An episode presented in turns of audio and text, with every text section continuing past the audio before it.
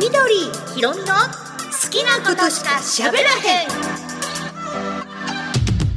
緑ひろみの好きなことしか喋らへん、えー、メールとかはお便りいっぱいいただいておりまして。嬉しいですね。ありがとうございます。まず卵ごはんさんなんですがブラックレイン松田優作さんの遺作になった映画ですよね。でもいくつか見たシーンがとにかく恐ろしくて完全には見ていないんですだいぶ大人になったのでもう落ち着いて見れるかな？っ て言うとあります。で宇野さんの生恵美亮さんの漫画はお名前はよく拝見していたのですが手にしたことがなくてでもストーリーを聞いていると面白くてハマりそうですね。ああね、うん。ぜひぜひ機会があったら読んでいただきたいなと思いますね。そうですね、はい。それからこちらはラジオネーム神奈川県の萩原さんなんですがみどりさんひろみさんこんにちは。毎回楽しく拝聴しております。先日 NHK でブラックレインの撮影時の松田優作の特集を見たばっかりだったので23回のブラックレインのお話は興味深かったですって言ってくださってます。なんかたまたま NHK とうん。近づいていたみたい。もう知らんかった見たらよかった。私も見たらよかったなと思って松田優作さんの鬼気迫る演技がうん。そこで見られたそうなんでそうなんですか、それは残念。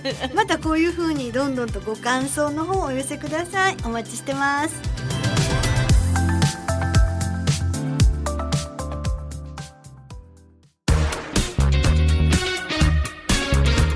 ろみの好きなことしか喋らへん。まずは森川が映画をご紹介いたします。今日ご紹介しますのは1988年と言いますからもう今から34年前。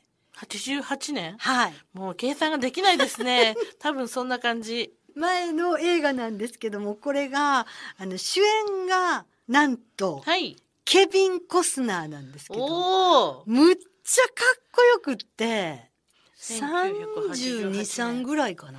もう一番なんか男っぷりが上がって油乗ってる頃じゃないですか？そうなんです。で海軍の将校役なんですね。似合う。だからもうあの白い制服うん。むちゃくちゃ似合ってかっこいい、で彼がトムって役なんですけども、はい。友達が大学時代の友達が国防長官の秘書をやっていてそのパーティーがあるっていうので、うん。ワシントンのそのパーティー会場にやってきます。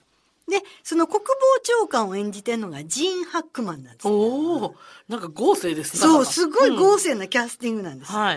でそのパーティーで一人の女性に出会うんですがこの女性がスーザンって女の人ですごくおしゃれなそして魅力的な女性なんですね、はい。ショーン・ヤングが演じております、うんうんで彼女を見た途端にすごい素敵だと思ってまあだから時代的にこの頃のその女の人っていうのは可愛いとかよりどっちかというとセクシーな大人の魅力、綺麗なみたいなねそうでその女の人ともそのパーティーに出会っても目と目があったその瞬間に、はい。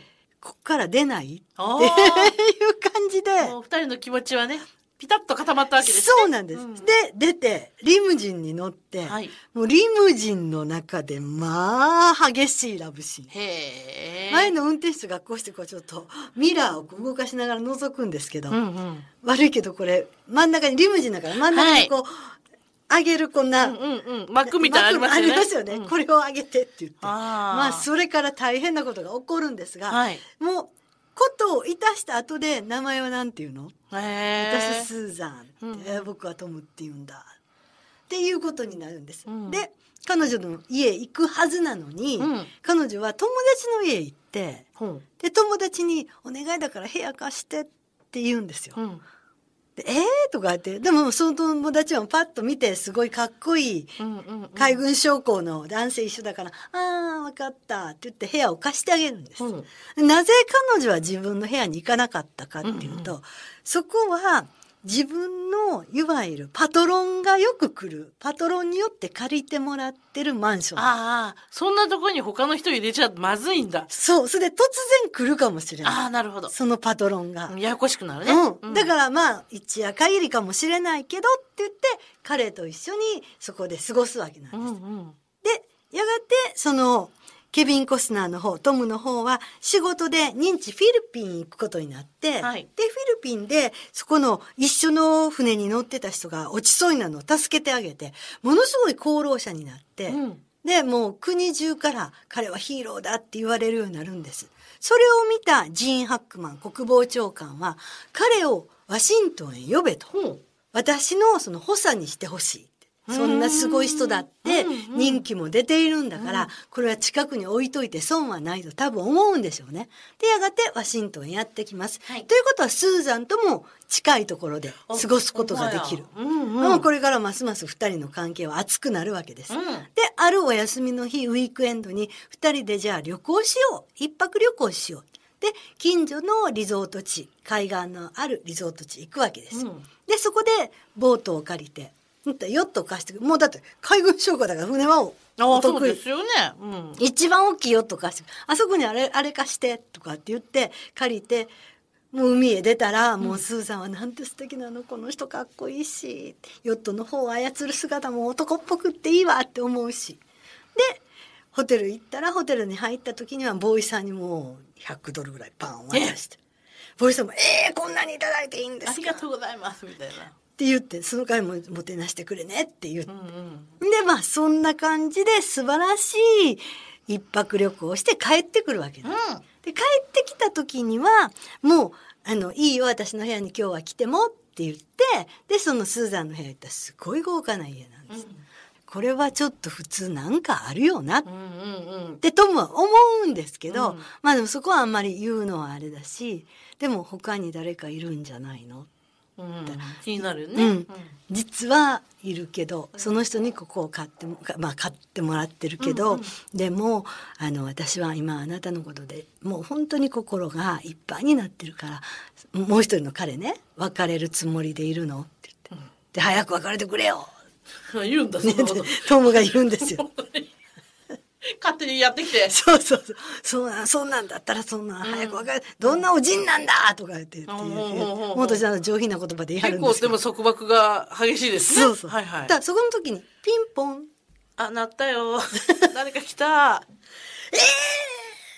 てよくあるパターンで、隠れて隠れてもう後ろから出てもう裏から出る、出口が裏にあるからえ、パトロンが来たの？で、彼女はもう絶対思そうか、ピンンポンで来たらそうだと思うよね。うんそう、宅急便とかじゃないと思う。すいません、お荷物届けに来ました。生物です。みたいなね。じゃないと思う。じゃない。でお願いだから出て、靴靴も、靴も、靴は履いてるけど、靴も持って、もう服も脱いでた、まあ来て、もうここから出てって言ったら、その時にトムが、僕がここから出ていくのは、表からだ。玄関。何言っとんねん。はよとりあえず隠れやろやな。お願い、次からは玄関から出ていいけど、今日は今日は今ちょっともう大変大変やからね、大変やからね。だからお願いだから裏から出てって、ちょっとブスッとしながら、裏から出ていくんですよ。自分がちょっと虐げられてる感じがするよね。そうそうそうね。うん。で、どんなやつが来るのか見てやろう。うんうんうんすごい大きい車止まって、まあ、そそんな立派なお部屋ね用意してくれる人だから、うん誰なんだ？うんってことで見るんだけど、そのトムからはなんとなくこう、シルエットは見えるんだけど、どんな人がはっきり見えない。見えない。うんうん。で、むしろその来た男から見たら、うんトムは逆光になってるから、シルエットはなんか見えるけど、でもその人がまさか自分の愛人のところへ来てた人とは思わないわけですよ。あ、そうなんや。バレ、バレないの？角に一人の男の人が立ってるなって。え、それもう超ラッキーじゃないですか？うん。で、この男の人が入ってきます。うんで、なんか綺麗に片付けて、どっか行ってたのかって。いや、ちょっと友達と一泊旅行してたのって言って、その男の人がアップになったら、なんとジーン・ハックマン。ええー、近いとこにいすぎ声大きくなっちゃった。でしょ？どういうシチュエーションだ、これ？で、そう、私こう、こんな脇病国防長官大丈夫かなちょどっちももうやばいでしょ。で、その時にジーン・ハックマン怒ります。もしかして若い男と付き合ってるんじゃないんか。なんだこの話。その時にバーッと揉めて、揉めて揉めて。で、はいそこなんかメゾネット式で2階があるんですけど、2階の手すりのとこから彼女バーンと突き倒した時に2階からガシャーッとスーザンは落ちて一番下の1階のところにガラスのテーブルがあるんですよ。はいその上にバーンと落ちるんです。ガラス粉々。スーザンは？なくなってしまいます。そんな展開かよ。はい。急にサスペンスやん。サスペンスこれ。これサスペンスあ、。そうだったの私ただ、ただイチャイチャ揉めてる話だけ、どっちに行くんだろうっていうぐらいのレベルだと思ってました。あ、死んじゃうのかそう。で、ジン・ハックマンはどうしようも大変なことをしてしまった。殺しちゃってますもんうん。でそれ見てるんですよね。その、殺してるのを、その、もう一人。ケビン・コスナー。うんケビン・コスナー出てったからあ、見てないの見てないんそこを見てないのか。うんはいはいはい、はい。で、慌てて秘書、いわゆるパーティーにケビン・コスナーに来てって言った大学時代の友達、うんその国防長官の秘書にうん電話して、大変なことをしてしまったってジン・ハックマンが言うんですよ。うん。わ、かりました、すぐ行きます。うんうんうん何何か自分のものは残してないですよねって。何も何も残してない。で、その秘書が全部指紋を全部拭いて。うんでもなんかややこしいもんはないかって見て、でまるで彼女が事故で一人で落ちたみたいに見せる。あ、不良の事故。うん。はいっていう感じで、で、とりあえずもうジン・ハックマンは外からどかして、うんうんよそ行ってください。はい。で、片付けるんですよ。そしたら、帰ってきてすぐの時に二人はもうホットな関係だから、あなたの写真を撮りたいってスーザンが言って、ケビン・コスナーの写真を撮ろうとした時があって、ポラロイドカメラで。で、ケビン・コスナーはやだやだやだって顔をこう半分隠しながらもパシャって中途半端に撮った、うんそのポラロイドの写真がベッドの下に、もうこんなん捨ててしまえって言ってゴミ箱を捨てた予定がベッドの下にあったんですよ。はい。で、それを秘書が見つけて、はい。まだ全然写真になってないし、はい。なんか多分ちゃんと撮れてないからうんわからないんだけど、まあ一応ゴミの一つとして片付けて持っていくんですよこれなんかあるかもしれないな。で後でジン・ハックマンに「あなたが行く前にあそこに誰かいたんじゃないですか?」って秘書が言うわけです。どうやら他の男がいたみたいだ。じゃあその男を犯人にしましょう。うん、なるほど。うん。絶対にその男の指紋は残ってるはずだから。まあそうですよね。うん。って言って、それで捜査を始めるんですが、うんもう FBI も CIA も入れるなと。とにかくこれは内々で捜査をするとね、周りの人間は、だって国防長官の周りってどんだけのスタッフがいてペンタゴンですからうんね。うん。なんかガサガサしてるなって。でもここで知ってんのはただ秘書とジン・ハックマンだけ、うんでそこにそのジン・ハックマンの補佐としていわゆるこの国防長官デイビッドの補佐として雇われたケビン・コスナーが いるからこのトムケビン・コスナーも呼ばれて、うん。絶対に他では言うなと、うん。実はこういう事件があるでこうある女性が亡くなった。うん。だからそれが国防長官の愛人とかは言わないんですけど、うんうんでこの女性の捜査をしたい、うん。犯人は絶対いるはずだ、うん。だから見つけてほしい、って言われた時にもうすっごいショック受けるんです。もうん。うだって自分の恋人が亡くなったっていうのをそこで初めて聞いて、はい。えどうして？でまさかその相手が国防長官とは知らないから、うんそのパトロンがね。しうん。シルエットは見たけど誰か分かってないから、うん。次に来たあの男に違いない。ああ、そう思いますわね。ねうんうんうん。ケビン・コスナーはそう思うんです、うん。でこの映画の面白いところは登場人物はみんな分かってないけど見てる私らは全部分かってるんです。まや滑稽ですな、なかなか。でその動きがむちゃむちゃ面白いんです、うでん。とにかく犯人を探せ。で犯人は一緒にリゾート地へ行った男だと、でもそれが誰かは分からない、まあ一応調べるんですけど多分若い男だろうでもうその男今ちょうどソ連の KGB のスパイがうん暗躍してるんじゃないかって話があるからはい。実は隠れていてそのスパイだったんだっていうことにしようってう。しようと。しようとんうんうん。だから、ああ、もう彼の名前、有利、有利にしようって言われて勝手に決めて、名前まで。名前まで決めて、それで捜査を始めるわけです。うんうん。で、一つだけ残っていたそのポラロイドの写真、こっそり持ってきてて。その、こう、隠してるやつね。それなよって言ってる。言ったその写真がもしかしてこれ解析によっては出てくるかもしれない。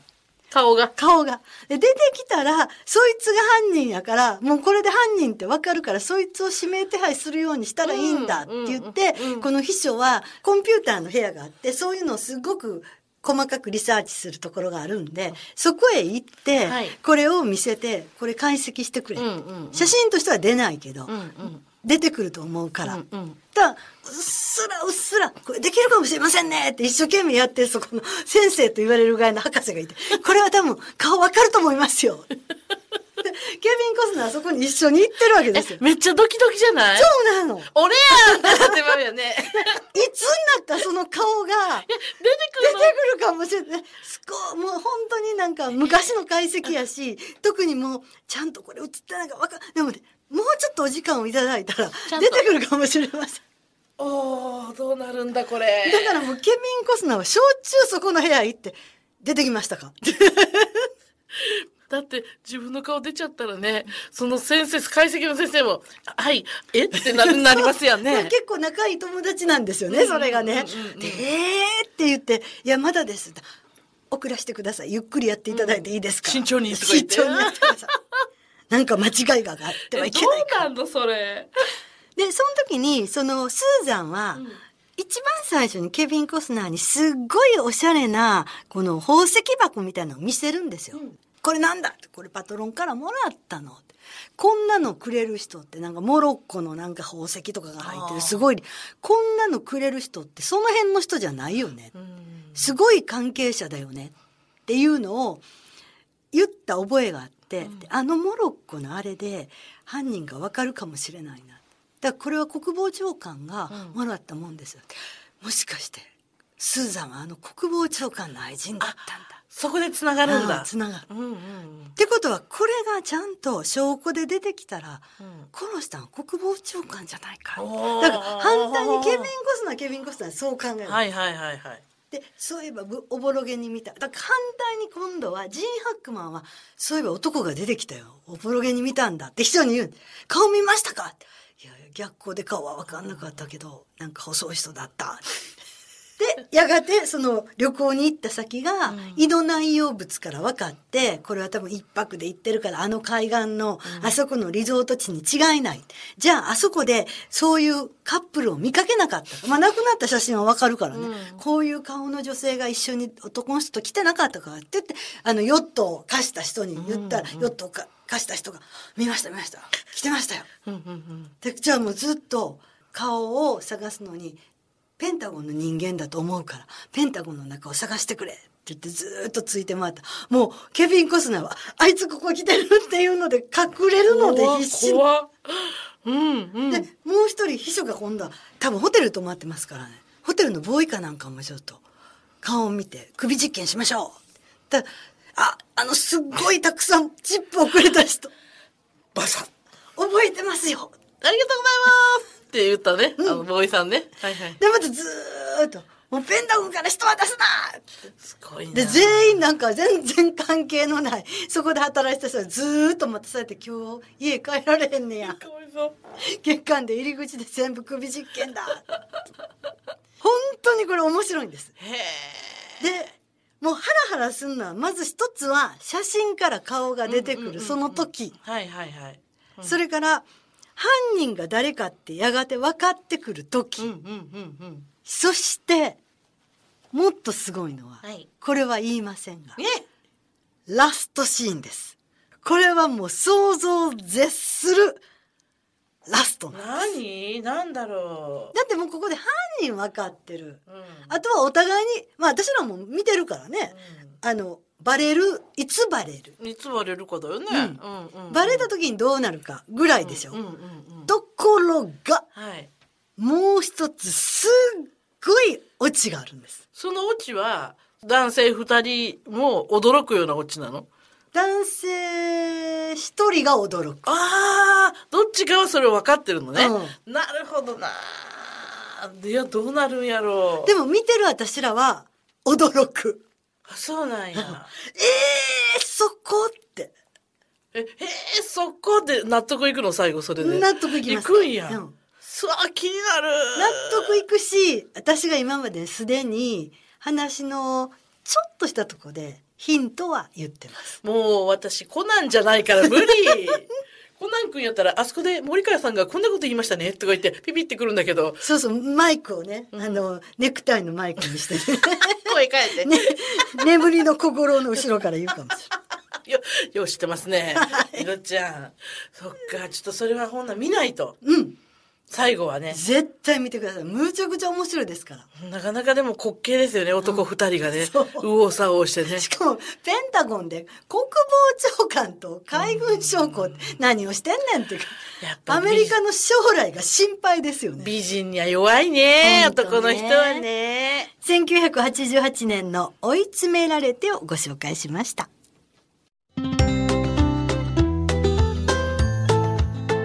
緑ひろみの好きなことしか喋らへん。さあ今度は私宇野ひろみが今日の一冊漫画ご紹介いたします。今日のお漫画は王国の子。王国の子。王国。はい。え、国の王国。国の王。王国の子、ビッケという方がね漫画家さんが書いてるんですけれども、これあのイギリスのエリザベス一世をめぐる王家の運命をモチーフにした漫画なんです。で史実れ歴史がもう基本的にもうそれはちゃんとそこをなぞらえていて、はいそこにオリジナルの要素を加えたいわゆるまあフィクションはい。と言われるもので、ですから、あの、出てくる国の名前も、イギリスがゼントレン王国というふうに変えられてます。ああ、はい。はいはい。で、例えば、えースーデルという国が出てくるんですが、それはスペインなんですよね。はい。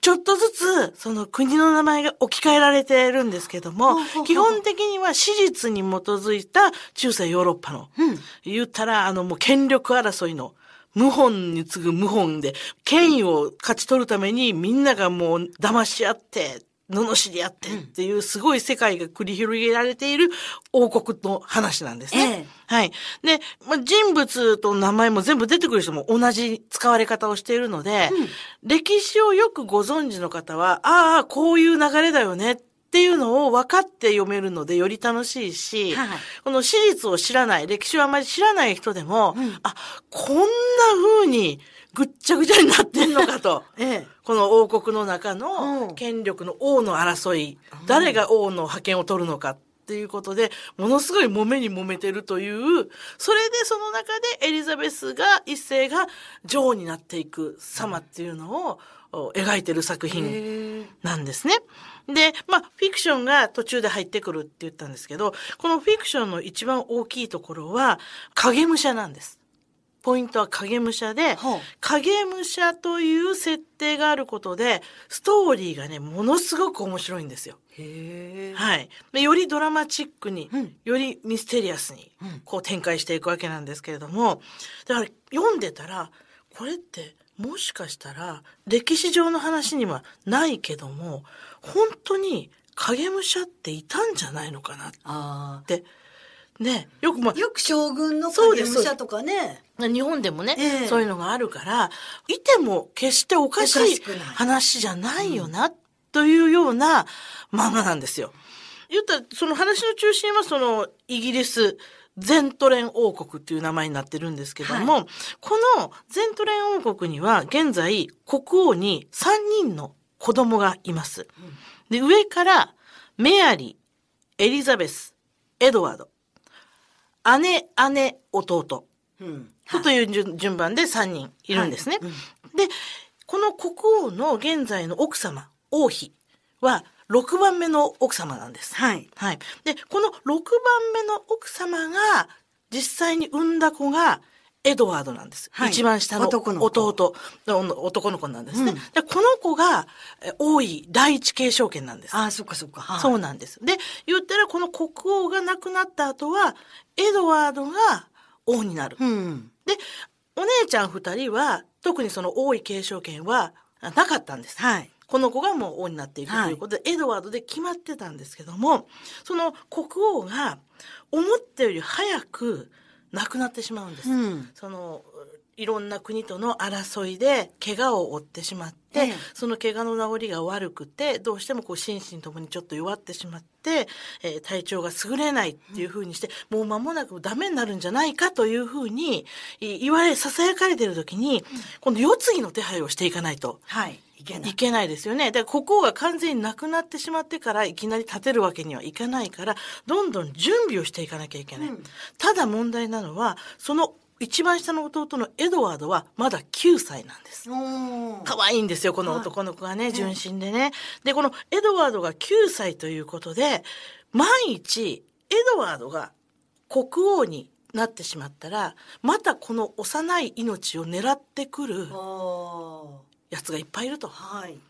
この王位継承権1位だけで足りるんか？うんっていう話になって、急遽、エドワードを1位で、2位に、3位に、お姉ちゃん2人を据えるわけです。王位継承権をはい与えるというふうに変えるわけですね、法律をね。で、今までのんきに2人上は暮らしてますから、ええ女の子の方は、私たちは王族の上の方には関係ないわよねって言って、大いにはならない。王位、王様になるわけではないわよねって言ってるのに、急にこの二人に第二王位継承権、第三王位継承権がくっつけられちゃうわけですよね。ただ、この国には、第一から第三の王位継承権を持つ者には、影武者をつけるという残酷なしきたりがすでにもうあるわけですね。ええだから、おもう王家たるもの、いつ命を狙われるかわからない。で、しきたりに従ってすぐに影武者を用意しろ。おーで急にこの王国が動くわけですよね。はいで、現在の時点で王家の影武者は二人なんです。うん現在の国王、もう亡くなるだろうと言われている 国王の影武者と、先ほど言った弟、王位第一継承権のエドワードの影武者はもうすでにいるわけです。はい立てられてるわけですね。じゃあ急いで探さなきゃいけないのは、姉と妹の、うんそのメアリとエリザベスええの二人の影武者を探さないといけないと。うんで、エリザベスの影武者を探すのを任されたのは、この幼い頃から、まあ、幼馴染として、エリザベスと共に育ってきた、この、ウィリアムというね、そのはい。王家に出入りしている、まあ、ものなんですけども、この男性、はい。まあ、年で言うと10個か11個ぐらい違う、もう20歳過ぎてる大人の男性なんですが、うんこの人が、あの、探してこいと。うん。お前が、お前の目で見て、これだったら王女のね、影武者になれるであろう、うんという人を探してこいって言って、旅に出されるわけですね。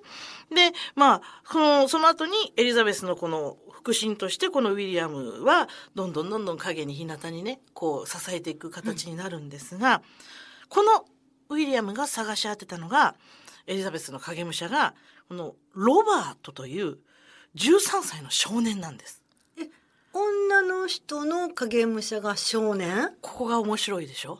普通は、だったら影武者で王女の影武者は女性っていうふうにますよね思うんですが、偶然その町に出て行って、ロバートが下町の芝居小屋を見たときほにう、この日銭を稼ぐ、この役者、うん。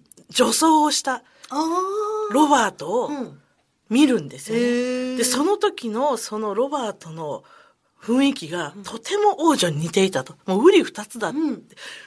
これ決めたってなって、で、ロバートを呼び寄せるわけですよね。はいで、ロバートは病気の弟がいます。うんだから病気の弟を養うために、舞台でこう女役を演じていたというから、このウィリアムにそれを見られて、もう弟の病気の面倒も見てやる。お金も出してやる。だから、君は影武者になりなさい。で、最初は、それを言われて、なんでそんなことしなきゃいけないんだ。そんなの無理だと思うけど、弟のこともお金がかかる。弟のことも直してくれると言っている。で、最初は抵抗していたけども、弟を守るために、エリザベスの影武者になることを決意するわけですよね。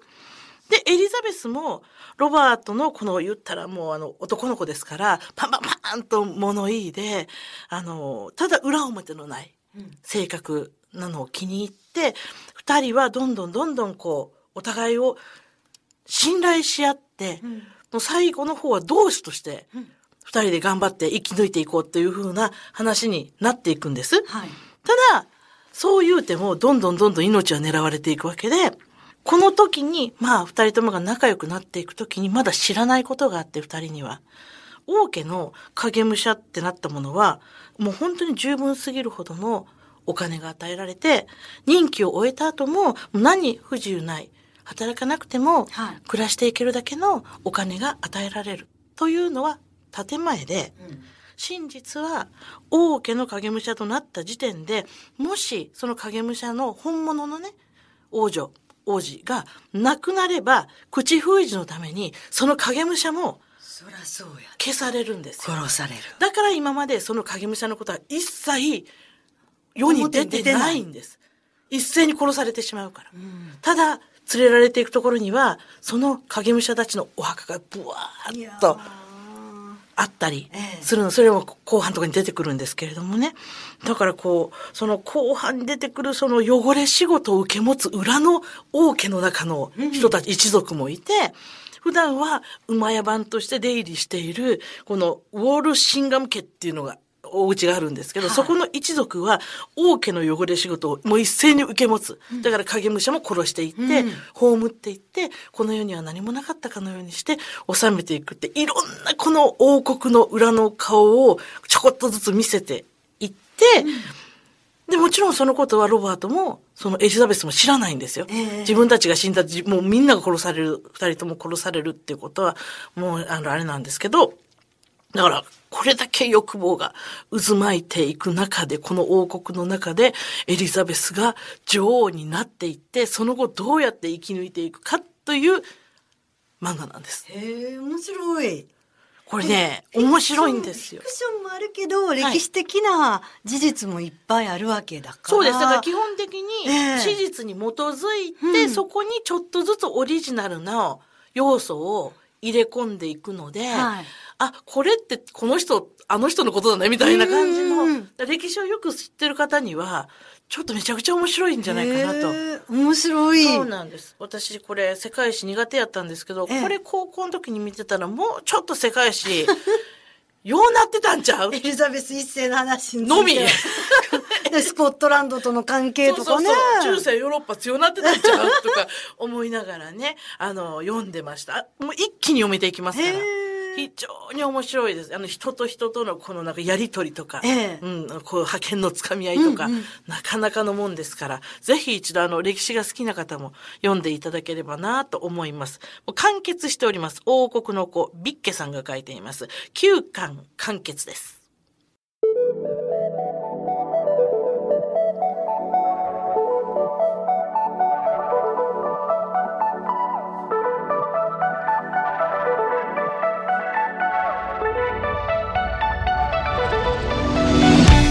かがでしたでしょうか？